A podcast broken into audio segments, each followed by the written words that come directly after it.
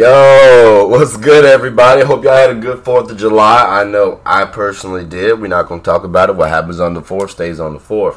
Um, now, with all that being said, there's been a lot, mm, I won't say a lot, there's been a few basketball updates throughout the uh, week since we last, since I last spoke to you guys. So, let's go ahead and get straight on into them, right? All right, quarter one. The people versus KD. Uh, so to give a little clarification on this one, when KD left OKC, um, he was he apparently he told them he, he told Russ and a few other players, "Hey, I'm staying."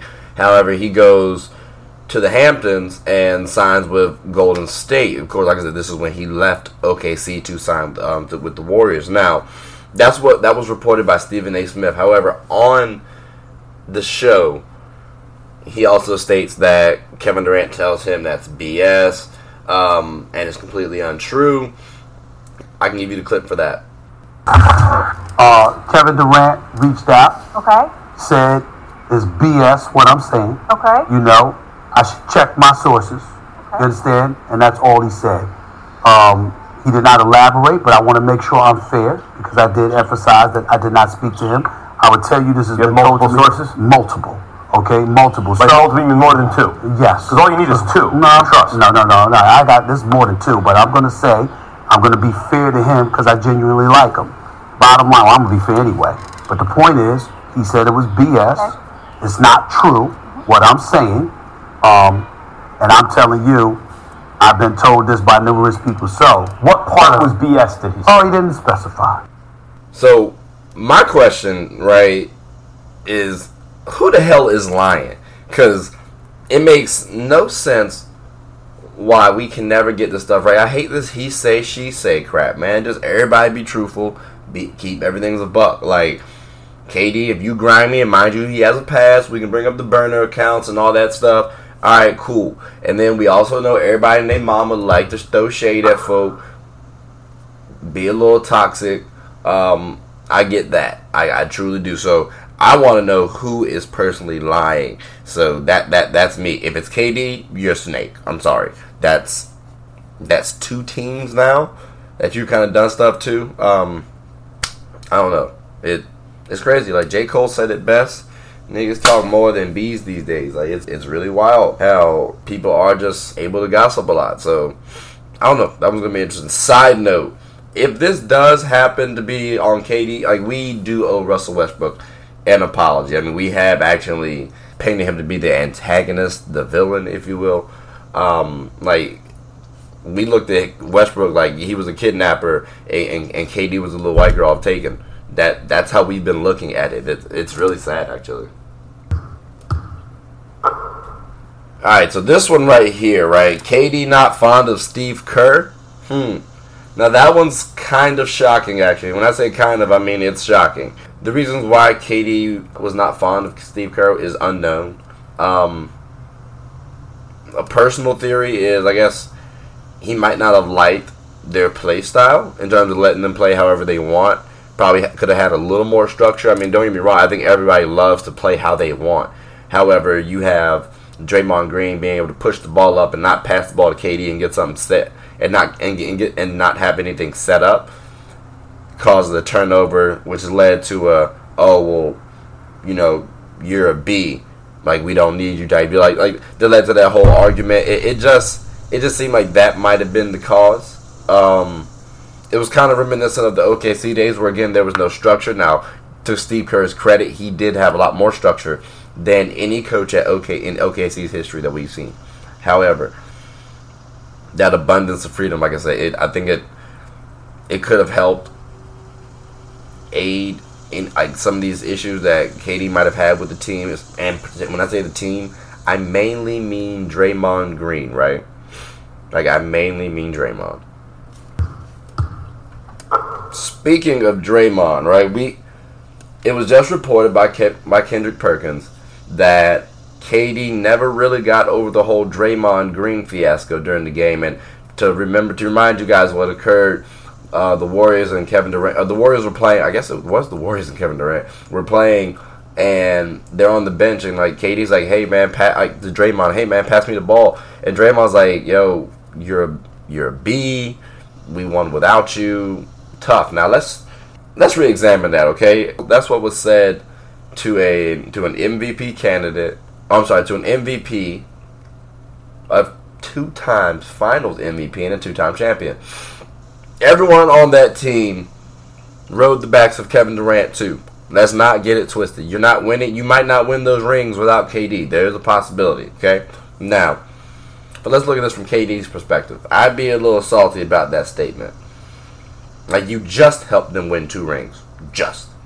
You just got two back-to-back Finals MVP, and all of y'all, all of y'all, meaning the Warriors, are damn near the face of the NBA. Like people recognize Quinn Cook, Jordan Bell, those type of players. Hell, even Kevin Looney got some got some love, and they're not the best players. You see what I'm saying? So, how in the hell does that comment come out of anybody's mouth on the Warriors?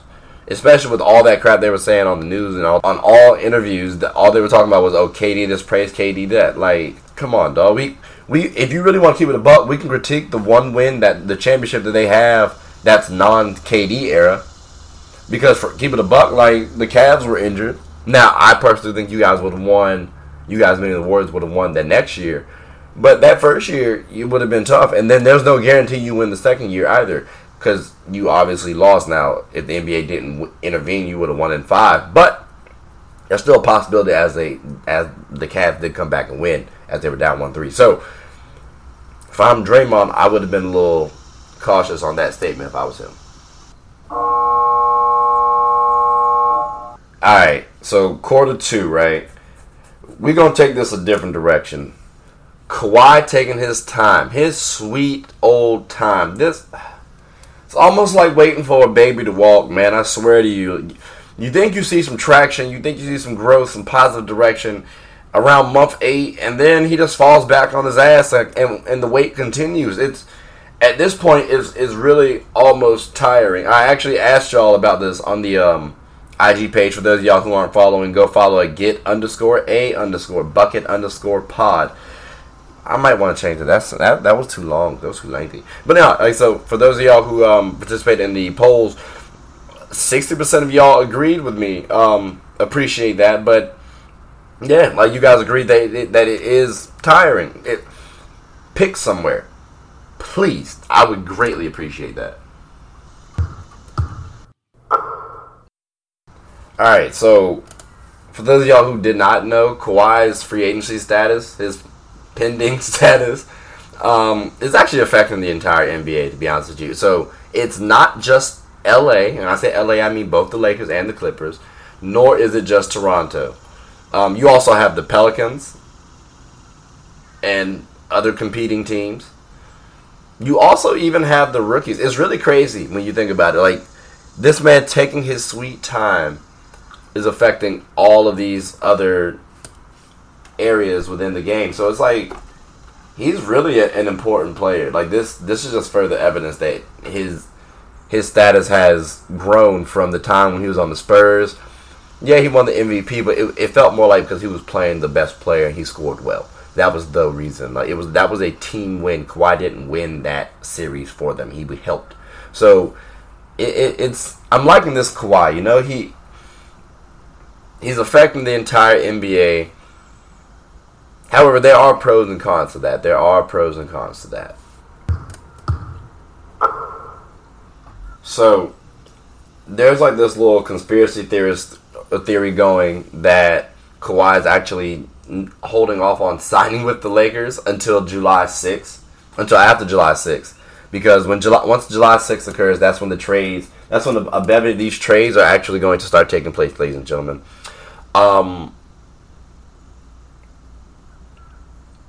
and when I say he's not, he's not gonna be able to, he he would be able to sign, but he wouldn't be able to sign the max contract. So he wouldn't take anything less than the max though. We all like we know that. That's not going to unless he has a best friend and he's pulling a KD and Kyrie move. So maybe like a Danny Green. I don't know if he likes Danny that much though. But yeah, there's there's a theory about that. I don't necessarily know if that's actually what's going on. Because to me, that that says that's a lot. Personally, like that's that's just way too much. Um, it's funny because I actually did like a poll on uh on this one as well on if this was on if that theory was true, and I think 82% of you guys said it it, it, it is or if it was possible. So I don't know. We'll, find out. But that is the case now. So again, if Kawhi doesn't sign before July 6th, AD's contract kind of kicks in. We can't offer him the max. Then I'm, again, I'm a Laker fan. So when I say we, don't get confused. I don't work for them. But if you guys want to give me a job, shout out.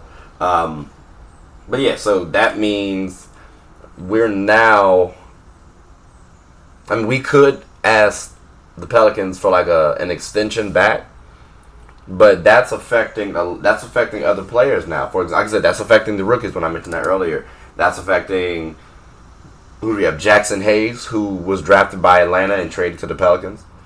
That affects DeAndre Hunter, who was drafted uh, who was drafted by us and traded to Atlanta. Like until these drafts, until these trades are done, uh, until this trade is done, none of the first round picks can play basketball for their teams. Like that's the sucky part. Like that's how it affects the rookies negatively. That's one of the cons.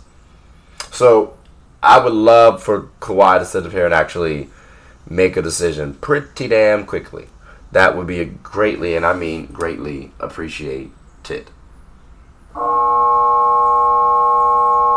Alright, y'all. So look, quarter three, right? We're gonna hit you with Ben Simmons and his contract extension. Now I've been hearing a little bit of static about Ben getting max contract and was this really acceptable?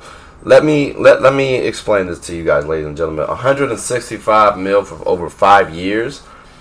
For Ben Simmons, I'd take that easily any day of the week. I understand Ben Simmons did not shoot nor make any three this year, nor in his NBA career. However, he could very easily be one of the best players. No, I'm sorry, the best player in the league one day. Like that's a that's a legit possibility. You can't say that about every player in the league. Um, he was an he was an all star this year, and he's done a lot of his accomplishments thus far without a jump shot. Like we all know he's not going to shoot, and he still posts close to uh, triple double averages. Averages. So, to me, when you asked me, am I giving a kid who's 22 this much money, you damn skippy. You damn skippy. Like he has all the potential in the world and he's still young. Like yes, and you can still trade his contract. I'm pretty sure other player I'm pretty sure other teams would jump to have Ben Simmons if you guys feel as though he's not going to progress. I'd like to give him 2 years on the jump shot until he becomes an issue like a legit issue. So that five years, that's going to give him ample time to one have the organization assess him, and not when I say him, we know his talent, we know his potential. I mean him, as in is he going to be is he going to get into the gym and really refine his game and improve it to the point that he needs to, like we know he can.